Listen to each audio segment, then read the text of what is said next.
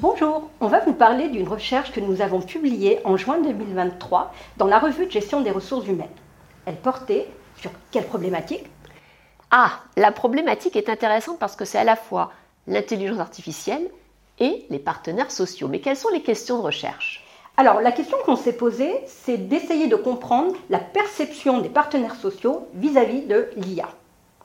Alors, la méthodologie n'était pas évidente et nous avons même eu quelque part la volonté de trianguler un petit peu tout ça. Exactement, Cécile. En fait, on a adopté une méthodologie triangulaire, donc mixte, à la fois du Canti et du Cali.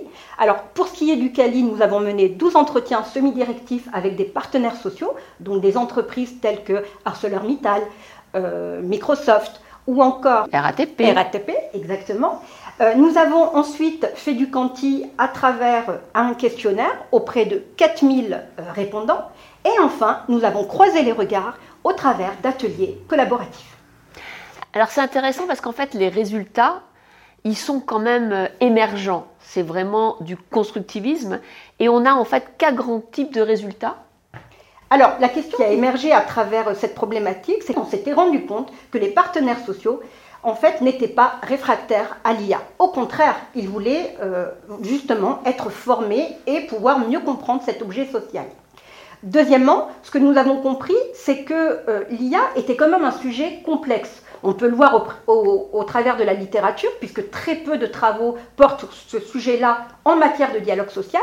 Et donc, en fait, il était très compliqué de parler et d'interviewer les collaborateurs à travers un sujet qui est très difficilement opérationnalisable. Troisièmement, nous avons compris que euh, l'IA, euh, justement, pour qu'elle soit maîtrisée, elle devait, on devait être acculturé. Donc, bah, l'objectif qui était derrière, c'était d'apporter euh, des grilles de lecture pour qu'on puisse être acculturé à l'IA.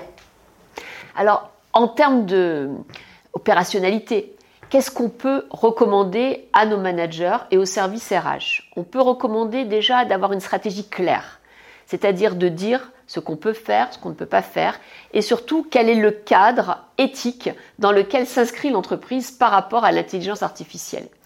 La deuxième grande recommandation, c'est bien sûr, tu l'as dit, la formation, la culturation, mais pour tous les collaborateurs, à la fois les partenaires sociaux, mais aussi les employés, les managers et les fonctionnels. Et puis la troisième grande recommandation, c'est qu'il faut avoir une conviction au-delà de la volonté d'aller vers des labels, des certifications, avoir la conviction que l'IA de confiance est aujourd'hui ce qui est recommandé par le cadre légal européen et que c'est en fait une magnifique chance pour pouvoir inscrire des actions de recommandation. Donc c'était une recherche passionnante, Olfa. Oui, complètement, parce qu'en fait, ça nous a permis vraiment de, croiser les regards et donc d'avoir une perception de l'IA auprès du travailleur, auprès des relations de travail, auprès du dialogue social, et donc partir du principe que le dialogue social n'est pas que officiel, il est également officieux. Merci.